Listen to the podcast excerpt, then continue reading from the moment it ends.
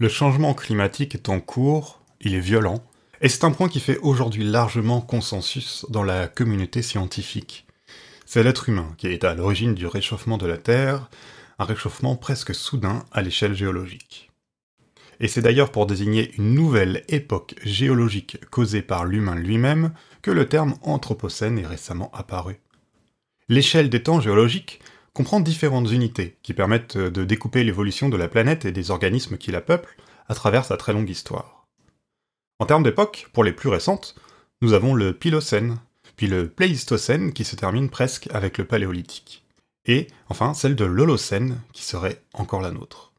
Mais ce ne serait pas voir un changement récent et brutal sur la planète et ses écosystèmes.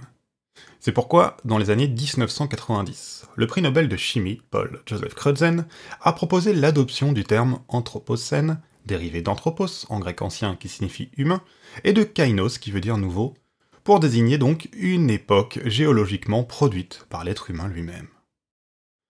Depuis, dans les sciences environnementales ainsi qu'humaines et sociales, le mot est régulièrement utilisé. Et s'il est parfois accepté, la date de son commencement fait débat. Crutzen propose la date du dépôt du brevet de la machine à vapeur par James Watt en 1794. Certains remontent bien plus loin et aux premières traces de l'agriculture laissées par les humains du néolithique. Dans tous les cas, l'idée est de montrer que l'humain est devenu une force géologique capable de transformer la planète d'une manière considérable. Mais ce terme est-il si juste? Est-ce vraiment l'humanité en général qui aurait produit le changement climatique et un désordre aussi massif dans les écosystèmes? Et si le véritable responsable était plutôt un système fondé sur l'accumulation infinie, le capitalisme? Bienvenue sur Politicon, aujourd'hui on parle capitalocène.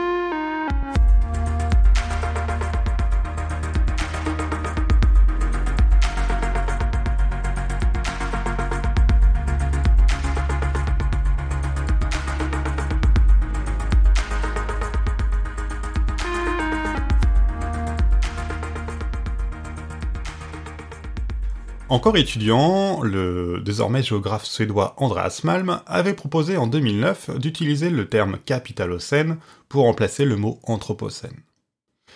Ensuite, ces conceptualisations véritables semblent avoir démarré avec les travaux de la philosophe Donna Haraway et plus particulièrement du géographe et historien américain Jason W. Moore. Le mot capitalocène est né dans l'esprit de plusieurs théoriciens et théoriciennes. Mais étant donné que le terme est un calque assez facile à produire, on ne va pas non plus tergiverser pour monter à sa première véritable occurrence. On va plutôt s'intéresser ici à la manière dont Jason W. Moore le conceptualise spécifiquement dans son livre Le capitalisme dans la toile de la vie, ainsi que dans le livre Comment notre monde est devenu cheap, écrit avec l'économiste Raj Patel, un livre peut-être plus accessible au grand public. Ce sera donc l'occasion de présenter la pensée de Moore, qui est celle d'une écologie monde. Le capitalisme dans la toile de la vie est un livre paru en 2015 en anglais et traduit en 2020 en français. Il propose une lecture à nouveau frais de la pensée sociale et de la pensée environnementale. Il s'oppose à un dualisme que Moore appelle cartésien, en référence à l'idée de séparation entre le corps et l'esprit dans la pensée de Descartes. Un dualisme qui ici s'incarne dans les représentations du monde et dans la façon d'agir sur le monde lui-même, et qui sépare de manière indépendante, d'un côté, l'humanité et son histoire, et de l'autre côté, la nature, avec un grand N. Ce dualisme s'intègre parfaitement dans le capitalisme et dans la vision d'une nature exploitable pour le profit, nature qui ne ferait que subir les effets sans que cela ne prête à conséquence. La pensée écologiste vient rappeler ses conséquences. C'est la pollution, le réchauffement climatique. Mais elle reste prisonnière, pas tant dans la théorie que dans les solutions de ces dualismes nature-société. Ce que veut montrer Moore, c'est que le capitalisme ne s'ajoute pas en réalité à la nature, c'est qu'il est lui-même en même temps un produit et un producteur de la nature. Nature et société ne sont pas deux entités séparées, mais deux dimensions enchevêtrées dans ce que Moore appelle le web of life, la toile de la vie ou le tissu du vivant, selon les traductions. Il existe donc pour Moore une double intériorité, la société est toujours dans la nature, la nature est toujours dans la société. Dans ce sens, le capitalisme est un régime écologique à part entière. Il est une façon d'organiser la nature en même temps que la nature détermine son présent et son avenir. Et c'est ici donc tout l'enjeu du champ de recherche et d'action appelé écologie monde. Une écologie qui pense le tissu du vivant comme un tout, comme un métabolisme global dans lequel ses parties se coproduisent continuellement, mutuellement. Ce qui est important, ce n'est pas tant l'idée que la nature influence la société et inversement, mais comment on peut comprendre ces rapports d'influence. L'histoire humaine est ainsi toujours de l'histoire naturelle, si l'on peut dire, et dans le même temps la nature n'est jamais sans histoire, anhistorique. Cette histoire naturelle se lie de manière indissociable à celle de l'humanité depuis son apparition, produisant une humanité dans la nature et une nature dans l'humanité. Mais alors, comment penser l'avènement et l'évolution du capitalisme dans cette perspective Le capitalisme fonctionne en deux temps, en quelque sorte, ou plutôt de deux manières différentes dont l'une implique nécessairement l'autre. Sa définition classique, relevant du marxisme, repose sur l'exploitation du travail et de la valeur produite par les prolétaires. Mais ce processus d'exploitation repose sur un premier temps que vient rappeler Moore, et c'est celui de l'appropriation de la nature. Une nature ici définie comme étant à la fois humaine et non humaine.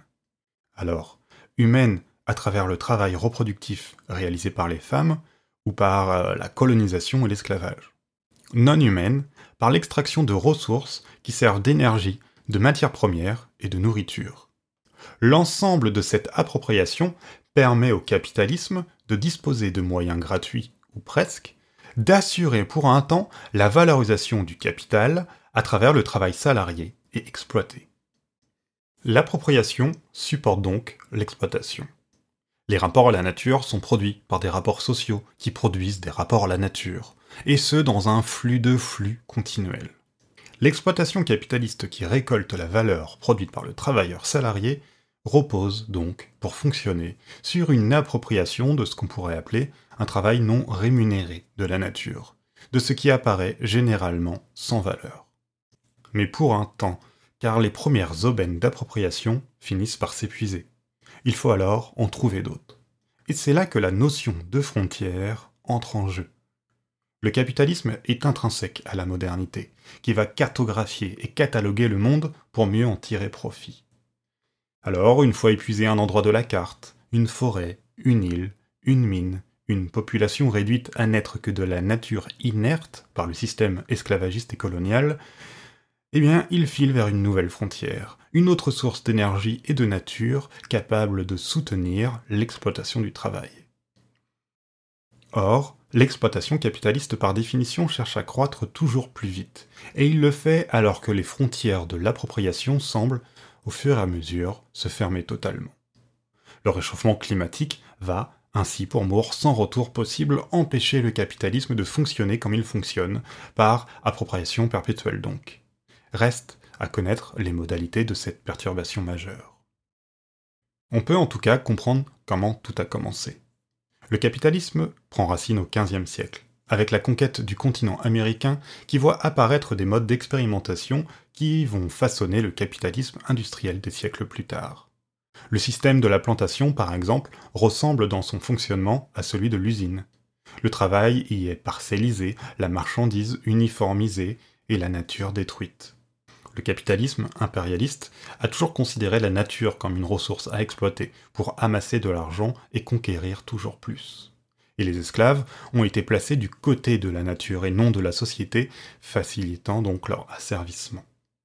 Et ce premier moment d'accumulation du capital a initié le processus du capitalisme, à savoir celui qui passe par un petit investissement pour s'accaparer de la nature, permettant de la production d'énergie, de la nourriture, de la force de travail et des matières premières.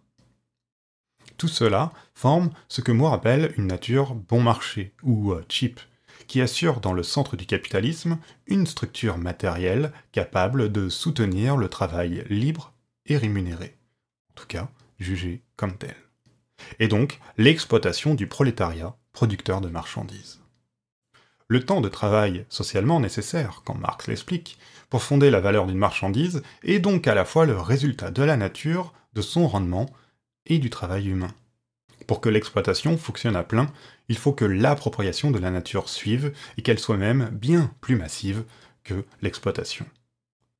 C'est pourquoi le capitalisme cherche à transformer la nature en permanence, et pourquoi c'est la nature qui le transforme lui-même par son usage et les conséquences qui en découlent. Le capitalisme passe d'une frontière à une autre pour surmonter ses crises. D'abord celle du sucre et du métal, puis celle du charbon, du pétrole, du gaz, etc. L'énergie bon marché, ou cheap, permet la production de nourriture bon marché, qui deviennent des forces productives, semblables à une augmentation du capital fixe, pour le dire dans le vocabulaire marxiste, capable de soutenir le capital circulant du travail humain exploité. Le prix faible de cette nature bon marché permet donc d'augmenter la productivité du travail et le taux d'exploitation. Autrement dit, plus on approprie, mieux on est capable d'exploiter. Mais comme le dit Moore, je cite, Le métabolisme du capitalisme est intrinsèquement un système à flux continu qui épuise perpétuellement ses sources de subsistance. Il y a des limites au nouveau travail que le capitalisme peut extorquer aux nouvelles classes laborieuses, forêts, aquifères, champs de pétrole, veines de charbon et tout le reste. La nature est finie, le capital se fonde sur l'infini. Actuellement, le capitalisme épuise ses dernières frontières le pétrole bon marché, le travail bon marché, la nourriture bon marché. On le voit d'autant plus avec les effets actuels du réchauffement climatique. Ce que Moore appelle le surplus écologique, qui redémarre en principe à chaque nouvelle frontière, l'accumulation du capital, tend donc à disparaître véritablement. L'appropriation de la nature ne peut plus être bon marché, et par là, elle ne peut plus soutenir correctement l'exploitation du travail. Alors on peut voir dans la course vers l'espace un moyen d'ouvrir une nouvelle frontière pour s'assurer une appropriation future de la nature en dehors de la Terre. Le capitalisme a toujours cherché des nouveaux moyens d'appropriation de nature bon marché, en étant déterminé par des rapports spécifiques à la nature, mais aussi évidemment des rapports de classe et de domination. Tout cet ensemble implique des limites au capitalisme, qui ne sont ni naturelles ni sociale, mais les deux à la fois de manière indissociable. C'est parce que le capitalisme actuel dépend des énergies fossiles pour produire de la valeur dans la sphère de la production du travail rémunéré qu'il a des limites. Et ces limites ne sont donc pas celles de la nature, par exemple celles des gisements pétroliers, mais ce sont des limites propres à l'appropriation d'un pétrole bon marché capable de soutenir l'accumulation du capital dans un contexte géographique social et historique donné. L'exemple de la guerre en Ukraine et des répercussions sur le prix de l'énergie, du blé, etc. peut être assez frappant à ce sujet.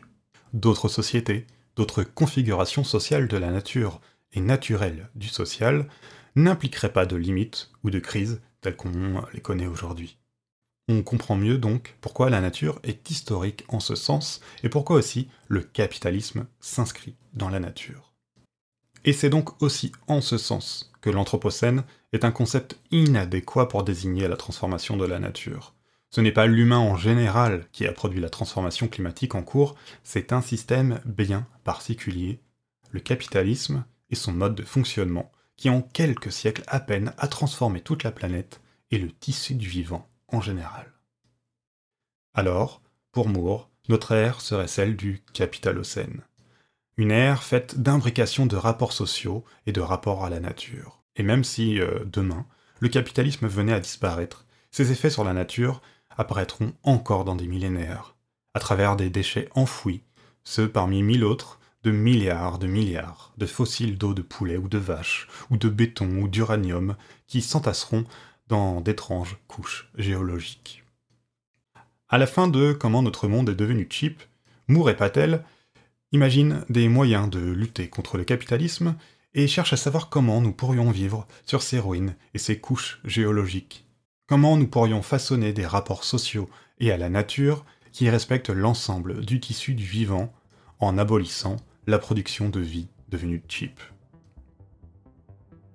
Le livre, c'était Le capitalisme dans la toile de la vie de Jason W. Moore aux éditions de la symétrie plus accessible, avec l'économiste Raj Patel, vous pouvez retrouver comment notre monde est devenu cheap chez Flammarion.